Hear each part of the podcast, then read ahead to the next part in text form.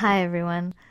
So, this episode is a little different because it's a collaboration with Inquiring Minds, a science and politics podcast produced by Climate Desk, which is a journalistic collaboration between The Atlantic, The Guardian, and other major publications.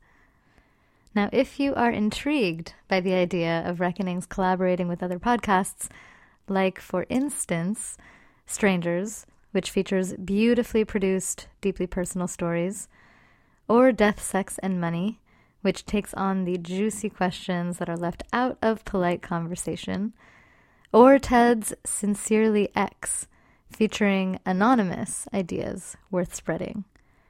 Then let me know. Or better yet, let them know because I am the smaller fish here.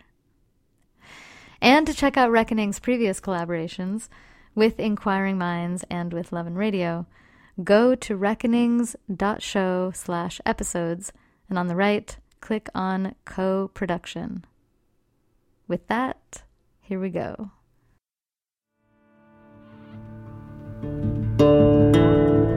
I certainly don't argue that climate change isn't real. It is real. We know that the planet is warming. You know, industrial emissions have a lot to do with it.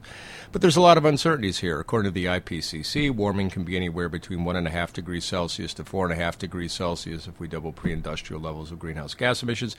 And it turns out while the models are showing that the warming will be in the median to high side of that spread, the data that we've seen suggests it'll be on the low side.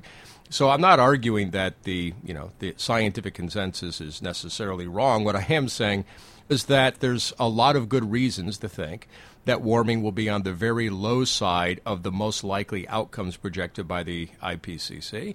And if that's the case, then it's probably going to be a relative non event. So that was the old elevator pitch.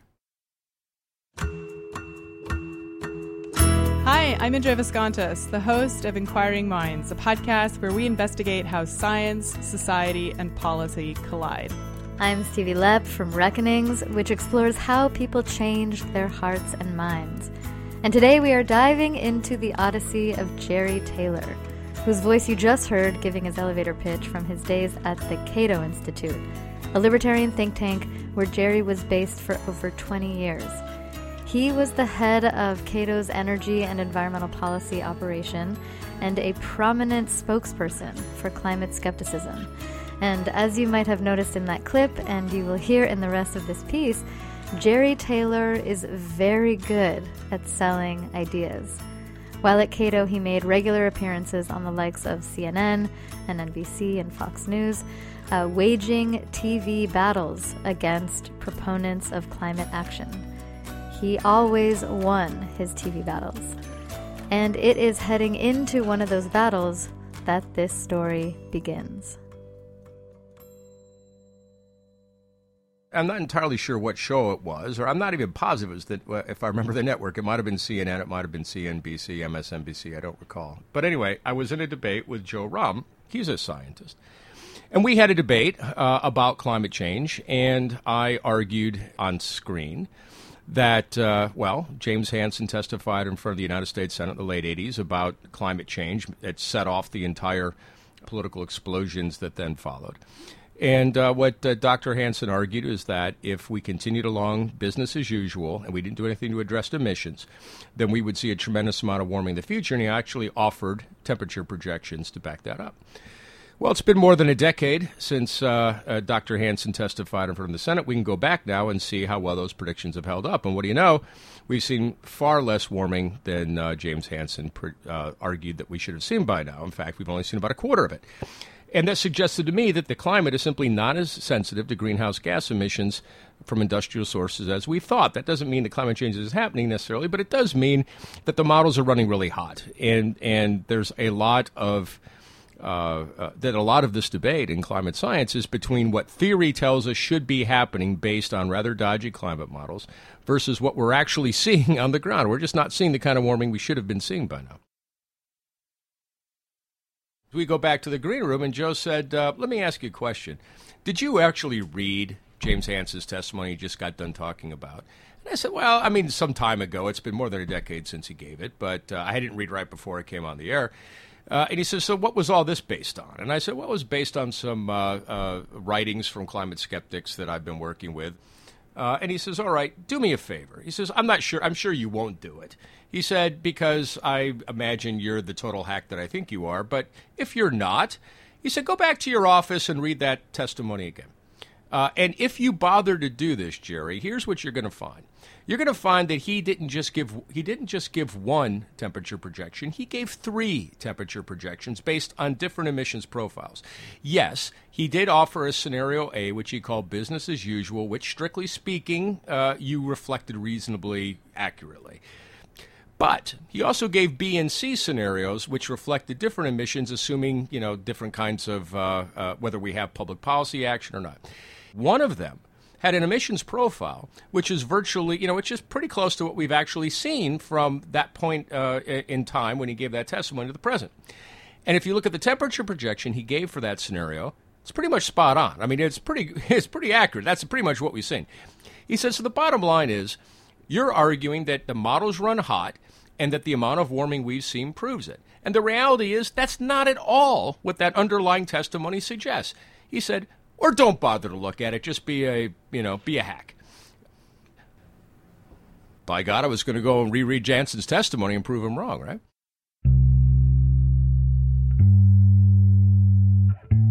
And so I went back to my office and took Joe up on the challenge and didn't take long to dig up the testimony and look it over again. And mirabile dictu, he was right. I figured I must have been missing something because, uh, after all, I work with scientists who have very strong opinions to the contrary. So I went and talked to a climate skeptic, uh, a scientist, credentialed scientist, who publishes in the peer reviewed literature upon occasion, who had uh, offered this narrative on multiple occasions in the past. And I, I, told him what happened, and I said, Well, look, I just finished reading uh, Hansen's testimony, and uh, it seems to me like uh, Joe's right. So what am I missing here? You know, what am I overlooking uh, in this in this debate? And it turns out I wasn't overlooking anything. Uh, for 20 minutes, the scientist in question kind of hemmed and hawed and spun and was kind of dodging all of this, and finally said, "Look." I don't represent James Hansen. Let him get an attorney and explain, or let him go on on TV and explain it. My job is to, you know, is to put a highlight, uh, is to put a bright spotlight on the fact that he's predicted a lot more warming than we've seen. That's what I've done, and that's what's happened. And I'm not sure why we're having this conversation. So that put me back on my heels. I mean, my gosh, I'm now dealing with somebody who I had been trusting uh, for some time now, who was uh, purposefully uh, and consciously misrepresenting the debate. And it shook me a lot. I, I, told him it seems to me he was dodging and misrepresenting the debate for uh, rhetorical, uh, uh, for short-term rhetorical gain, and I didn't like being put in a spot of going out on national television and making an argument that he knows darn well that he fed me, which was dodgy and misleading.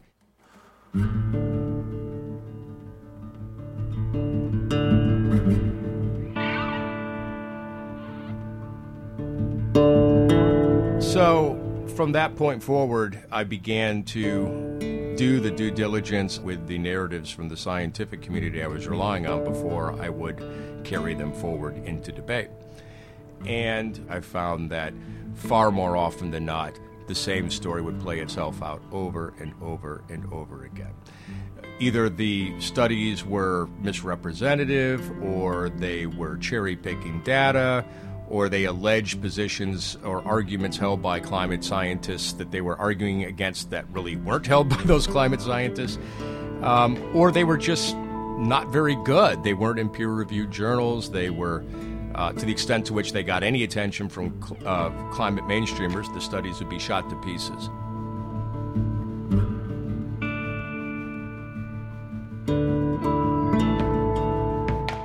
I, was certainly aware that I was becoming less and less comfortable with my position, but I thought that while the climate skeptics may be overstating their case, misrepresenting a lot of the argument, still by and large they have a viable, they have a plausible narrative. But I was on, since I didn't trust any of that conversation anymore, and I certainly didn't want to be a party to, uh, uh, well, if, if you can't trust your source, you shouldn't be using your sources. So I was much more comfortable with the economics conversation. The economics conversation revolves around the argument that addressing climate change is simply too costly for our economy to bear. And Jerry was more comfortable with that argument until he came across an article by economist Jonathan Adler.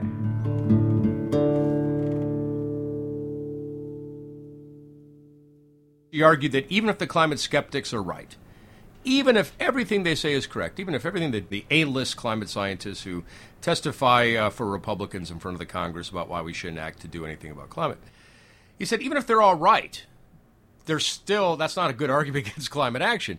He said, look, libertarians generally believe that government is here to protect private property from being damaged by people who might trespass against it.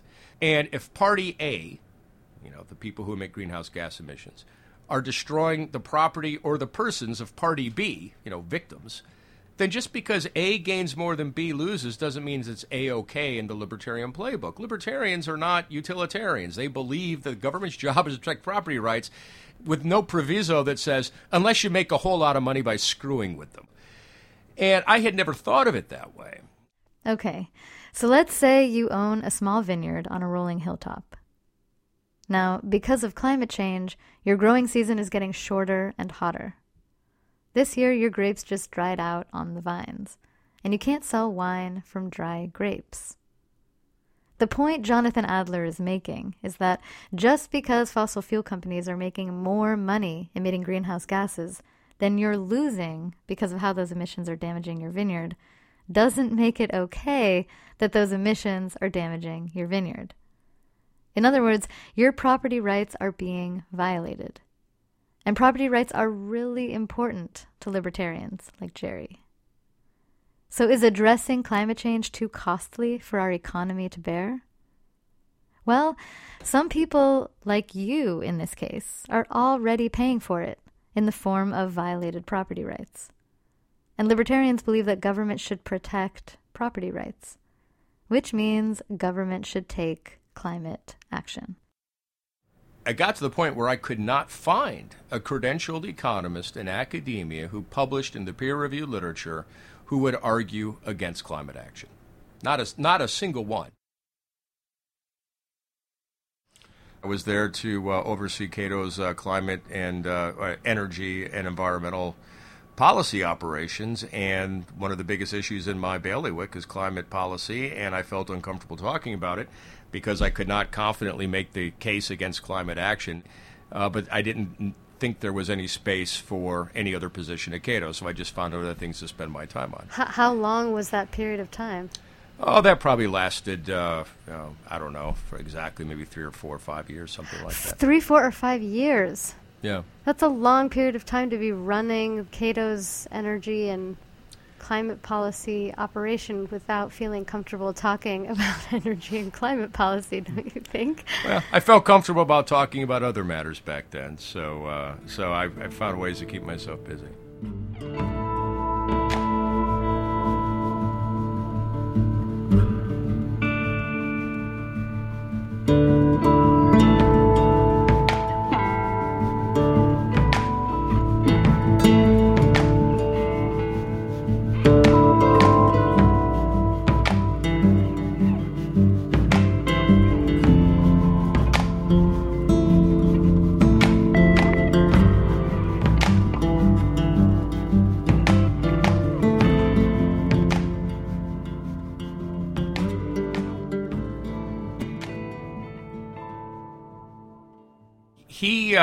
Was introduced to me via email by Cliff Asness, who is a hedge fund manager in New York. Uh, Cliff is a friend of mine and a uh, donor to the Cato Institute.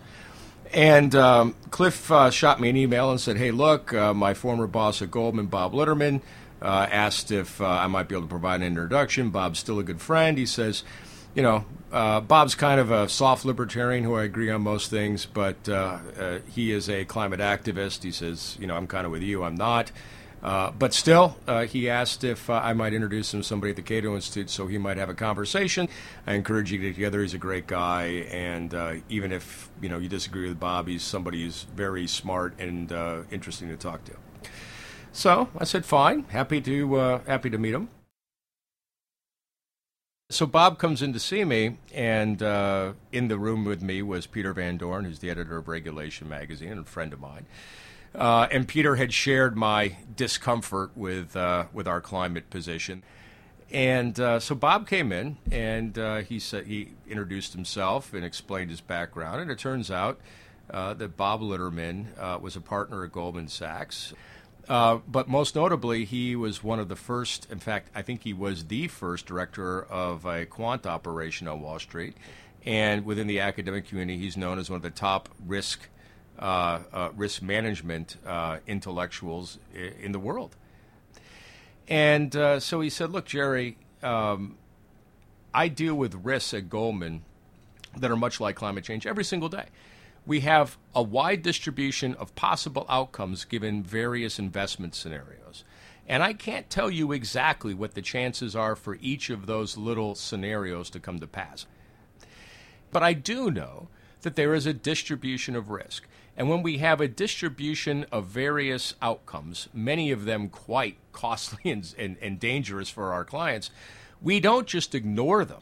We don't. We have to price those risks. And after we price those risks, maybe we'll hedge, maybe we won't. He said, but we can't ignore them.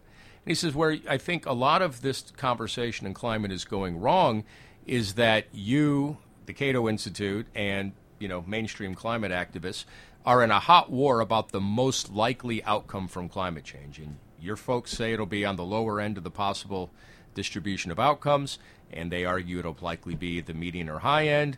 And he says, you know, and I don't know, and maybe you're right. Uh, what's the, you know, what'll come to pass? I don't know. He said, but if you price the risks associated with various outcomes, the arguments against climate action just fall apart. They just fall apart.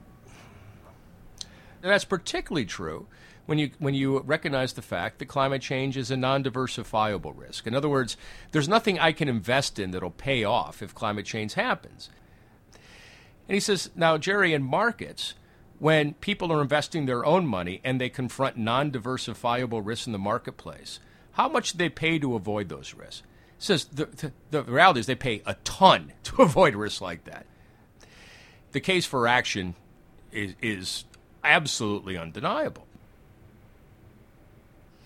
So, uh, after about uh, uh, an hour and a half or two hours of talking this through with Bob, he walked out of my office, and I looked to Peter and I said, It just seems to me that our position got shredded to pieces here.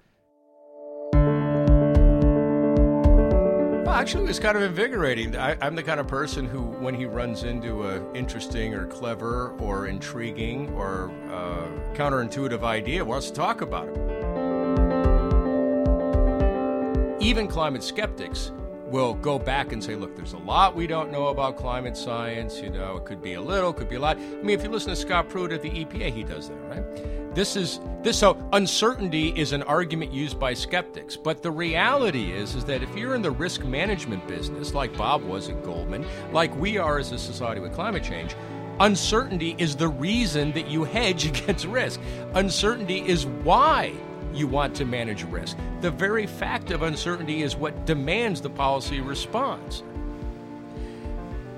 And so that's how I responded to the conversation with Bob. I was pretty excited. Imagine yourself if you're at a uh, holiday party with uh, the Mother Jones staff and you say, you know, I think gun control is kind of silly. I think the NRA's got a point when they argue that we need to be looser with gun regulation. I think that's the best way to do public safety. Could you imagine what that would do at your holiday party? Uh, well, when you're amongst conservatives or libertarians and you say, you know, I think that, you know, Al Gore was more right than wrong, and climate change is a real thing, and it's not a conspiracy cooked up by uh, leftists who want to destroy capitalism. And I honestly think that you know, we need to act. And if that means using regulations or taxes or, you know, some other uh, uh, means to get fossil fuels out of this economy on a pretty short order, we got to do it. Well, yeah, that's a, a, a pretty strong cup of tea for a lot of my old friends to drink.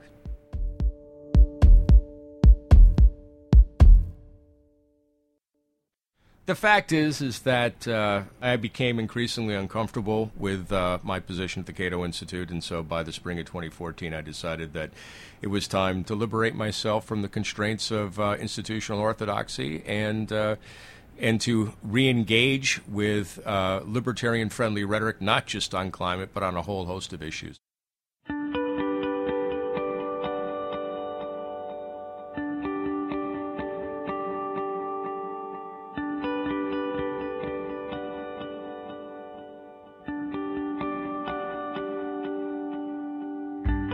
Jerry Taylor is the only paid climate skeptic who has ever flipped. So, why did he knowingly challenge his views on climate change? Why was he receptive to what Jim Hansen and Jonathan Adler and Bob Litterman had to say? Most people who do what I do for a living, uh, whether on the, the left or the right, are not in the business of wrestling with the strongest arguments and strongest advocates for the other side. They're in the business of being the best spokesman for their cause within their choir. And I wanted to do something beyond that. And so, because I had greater aspirations for myself, it required me to wrestle with the best arguments for the other side.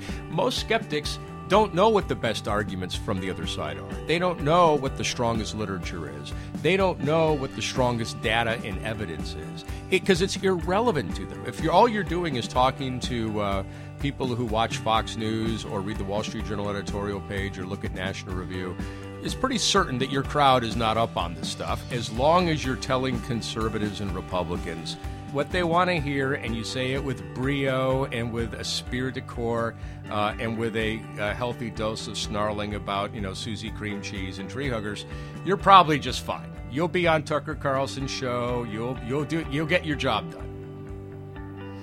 But I didn't want to embarrass myself, and I did not want to uh, be uh, diced and sliced uh, uh, on TV. Now, there are a lot of people uh, they don't mind being humiliated on public television by speaking absolute gibberish. They don't care because they are playing their role in the script they're given on that show to be the spokesman for the right wing cause. Well, they don't care if, you know, they don't sound all that smart to smart people because they don't care about that audience. They only care about the, the choir audience.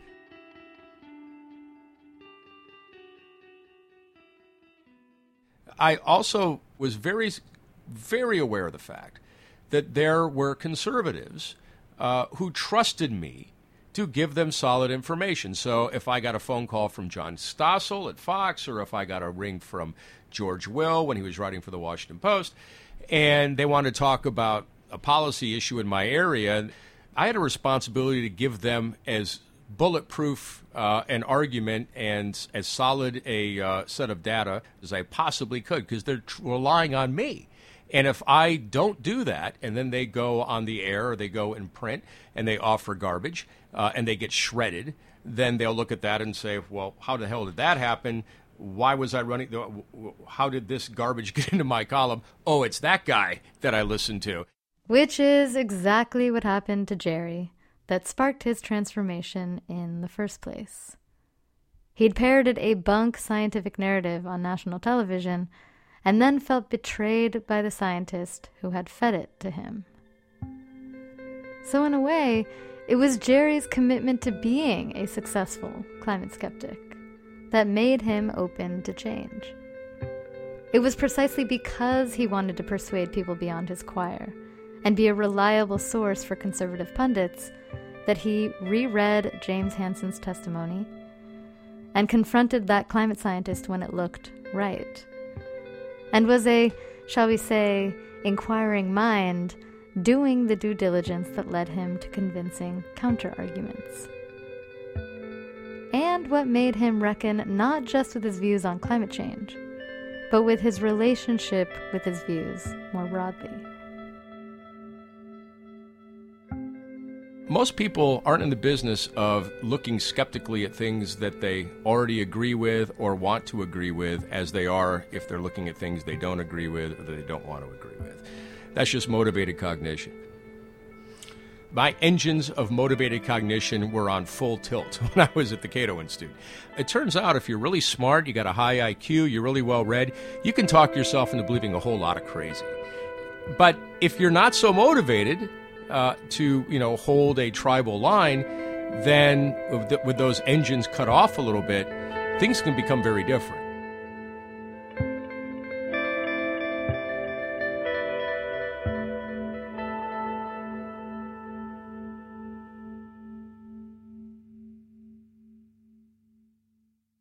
I was having uh, uh, lunch with a friend of mine, uh, a, a, a, major climate activist, uh, John Passacantando, used to be the president of Greenpeace, and I got to know John when I was on the other side of this debate because I debated him on TV a lot too.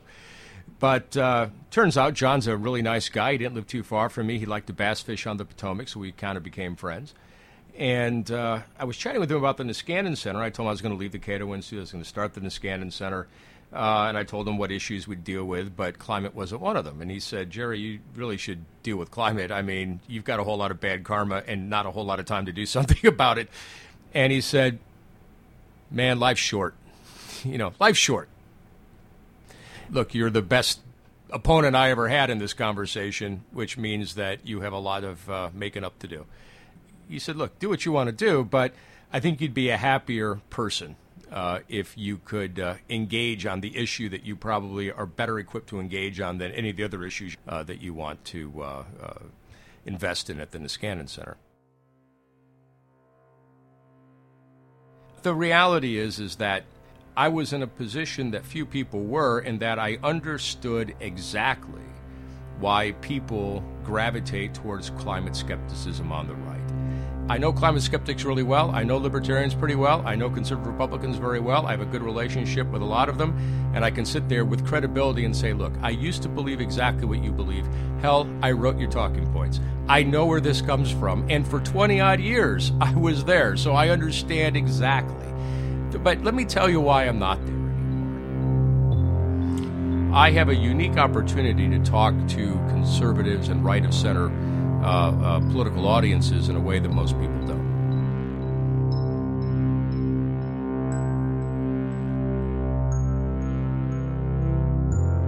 There are plenty of climate skeptics out there. I was, uh, because of my perch at the Cato Institute, I was one of the more influential of the bunch.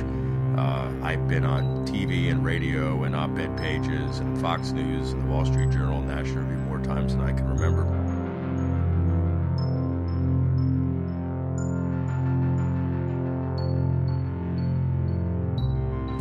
I wish earlier in my career I had done the due diligence with the arguments that I was trafficking in uh, uh, far earlier than I began to undertake that mission.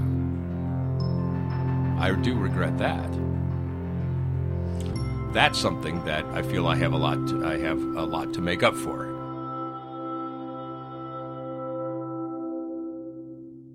So I walked out of that lunch thinking he's right. This same day he left the Cato Institute, Jerry started the Niskanen Center, a libertarian think tank that promotes market based solutions to climate change, primarily through a carbon tax. And in looking to persuade climate skeptics, the Niskanen Center uses what worked for Jerry. Our aim is to talk to people who don't agree with us and to make the case for why they ought to entertain changing their minds and agreeing with us because I think people can be persuaded by good arguments. But you have to understand that you, you have to frame it in ways that they can appreciate. You have to you have to make the case with more moral and value arguments that speak to them. You will waste your time talking about equity issues to a libertarian who does not care, but they care about other things. So you make the case in a different fashion. And it turns out that uh, that is a, a more invigorating and intellectually challenging life than uh, simply one-offing an op-ed for uh, uh, National Review every couple of weeks, or you know, putting in your you know once or twice a week appearance at Fox News just to you know uh, to shout with the howler monkeys about how the communists are coming to take your children.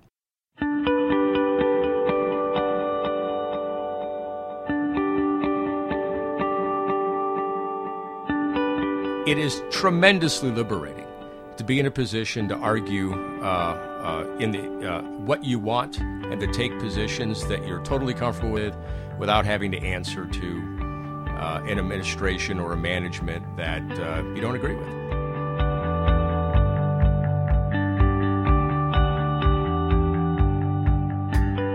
One of the most useful witticisms that I've come across was from G.K. Chesterton, who cautioned against uh, the person of the one book, the, the, the person who might read Atlas Shrugged or, you know, name a book that is all of the political rage in certain communities. And then they become militant on this. And, and so Chesterton argued against the person who reads the one book uh, because they will invariably find themselves in a well lit prison cell, uh, in a well lit intellectual prison cell that they can't escape from. And when we find ourselves uh, using our engines of motivated cognition to stay within the tribe and to constantly police ourselves against the possibility of being tempted by heretical thoughts uh, and uh, uncomfortable observations about reality. What we're really doing is arming our inner policemen to keep watch on this penitentiary that we voluntarily locked ourselves in. And one of the reasons why it's been an incredibly uh, uh, invigorating thing for me to be at the Niskanen Center and to have the people around me that I have around me is that it's an incredibly invigorating thing to not be in a penitentiary anymore, to not be in an ideological penitentiary or some sort of tribal penitentiary. And I fear that too many people, not just in climate skepticism and not just on the right, but on the left as well, because they are they are captured by these uh, dogmatic and ideological uh, loyalties that they are, in a sense, locking themselves in, in, in, in a rather exhausting jail cell. And they would be far better to let these things go and to think with open minds.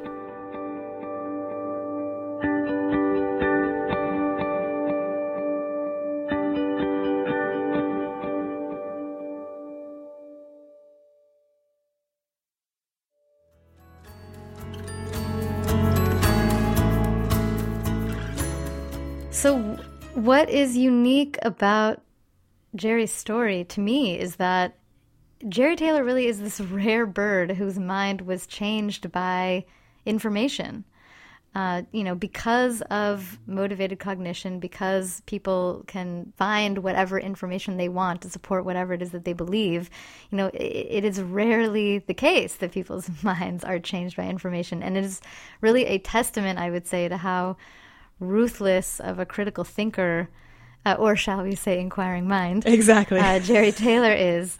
Um, and actually, I just I just want to share a little. You know, when I asked him if the Niskanen Center calls itself a libertarian think tank, or how they kind of accommodate the, the nuance that they bring to libertarianism, he gave me this amazing spiel.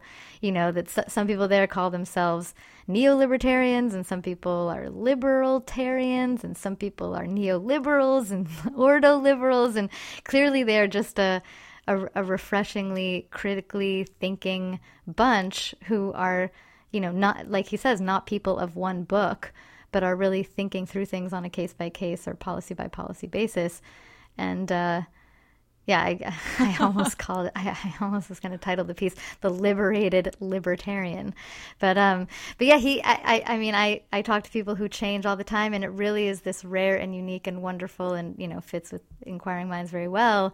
Story that he was moved by by solid arguments, by by by solid evidence and information. Yeah, I think for me one of the most interesting parts of the interview is when he talks about the process of actually making this coming to this realization where, you know, he he starts to see how other individuals who are climate skeptics are cherry picking data, are quoting studies that are not really well done or are reports. And, you know, that I think it takes a, a real sort of shift in mind to recognize uh, those kinds of tricks and tools because for so many people that is just the way that they do research and they, it's a hard it's hard for them to sort of recognize that they are cherry picking data. you know, mm-hmm. it's like mm-hmm. they're so compelled by that one piece of evidence that they just keep coming back to it and saying, no, but look at this piece of evidence, look at this mm-hmm. data point. Um, and here he is saying, look, you know, a lot of the stuff that we've been quoting comes from shoddy research. And when you look at this consensus, uh, that you know things sort of come out in the other way. Yeah. And so I was really excited to have you bring his story to us so that we can get a little bit more insight into how an individual does successfully change his or her mind, uh, especially when they have a lot of motivation not to. An individual who's getting paid to be a climate skeptic is certainly not particularly motivated mm-hmm. uh, to you know change his tune. Mm-hmm.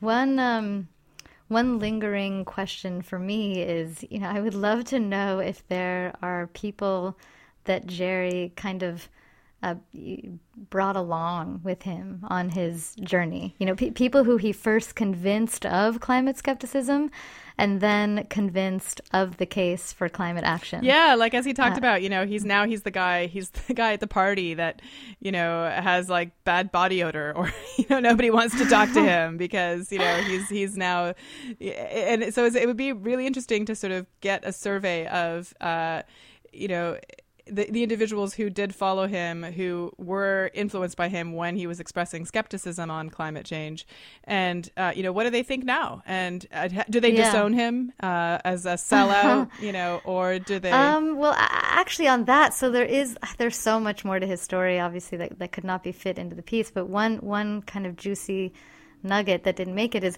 his brother actually he kind of he kind of parlayed his brother into a role at the Heartland Institute. And, and his brother has kind of taken the Heartland Institute. I think it is a leading think tank of climate skepticism. And he recommended his brother for the role that his brother is now in. And his brother is deep in that. And so Jerry and his, t- and his brother just can't actually talk about climate change. Wow. I mean, they have a relationship and they, you know, and they, they see each other and they've just kind of agreed to not talk about it, but they are very much on, you know, very different sides in a very, very public way. Hmm. Well, maybe there's a new reckoning in your future.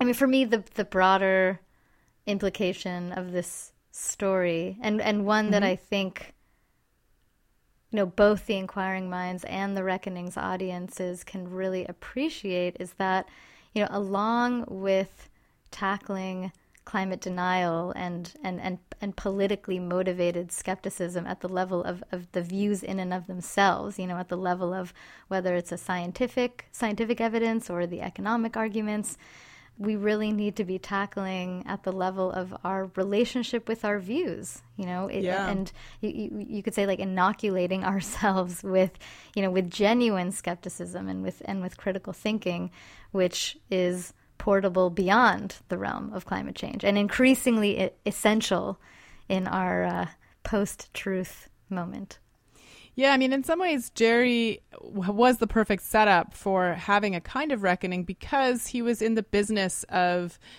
critical thinking. You know, he was in the business of making an argument, in the business of debating uh, something that was out there. So part of his job was to continue to collect evidence and research, and and the fact that he started to see that the bulk of the evidence was not on his side anymore, um, you know, is a testament of his thoroughness. I think for most of us, we don't often have that many opportunities to continue to collect evidence once we've formed an opinion. Yeah. I mean, usually, you know, when we're not sure about something, we go and we research it, and then once we are satisfied with the research and we come to an opinion, we don't revisit it very often. Mm-hmm. Um, so I think you know that's one of the the, the lessons maybe here is that uh, when there is a, when you do hold a strong opinion that does seem to continue to remain controversial, uh, maybe we do need to do periodic checks uh, to make mm-hmm. sure that our opinion still aligns with the available evidence. So that's it for another episode. I want to thank you for joining us for this installment of Inquiring Minds. And we'd like to thank our supporters on our Patreon campaign. You can visit our website at inquiring.show and you can support us at patreon.com slash inquiringminds. And Reckonings would love to thank Helena de Groot, Vika Aronson, Phil Groman, and Patricia Adler for their editorial guidance, Luisa Tavlas for coordinating our conversation with Jerry, and of course, Jerry Taylor himself for having the courage to release himself from his tribal penitentiary and put his values to work. Next up, we'll hear from someone who helped incite those howler monkeys to howl, a young man who was the protege of the late Fox News chairman Roger Ailes. We're your hosts for this week. I'm Indre Viskontas. You can find me on Twitter at Indrevis. I'm Stevie Lepp. You can find me on Twitter at Steph Lepp.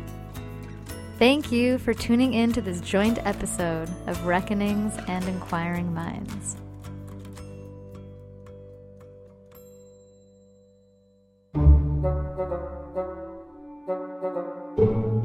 In the late 60s, uh, a lot of environmentalists argued that uh, cancer was largely a product of industrial carcinogens and emissions, and unless we, you know, totally rethought the industrial process, we were going to die of cancer epidemics. Now we know that didn't play out that way. Uh, in the 70s, there was a tremendous amount of concern about uh, how we were going to run out of oil, copper, uh, tin, gas. I mean, everything. We were going to have a, a, a dramatic resource extinction, and unless we planned the economy to account for that we were heading to economic disaster. That never played out. Prior to that, of course, we heard that if we didn't address the population explosion and do a lot of aggressive family planning, even entertain things like the China one child policy, we would all kill ourselves in some sort of Malthusian starvation die off. And that never happened.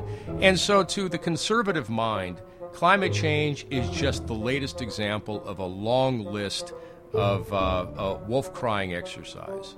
And H.L. Mencken once said, that the whole aim of practical politics is to keep the populace alarmed and thus clamoring to be led to safety by menacing them with an endless series of hobgoblins, all of which imaginary. So when environmentalists uh, come to you and tell you that we have to act dramatically in a World War II style uh, mass mobilization, as Bill McKibben would have us believe, to address climate change, most conservatives think, yeah, well, how convenient for you to find yet reason number 342 why capitalism must die. and, uh, and your track record isn't very good. And uh, I am going to require some real serious evidence before I uh, you know, go ahead and engage in this, uh, in this suicidal exercise. I can still bring it, can't I?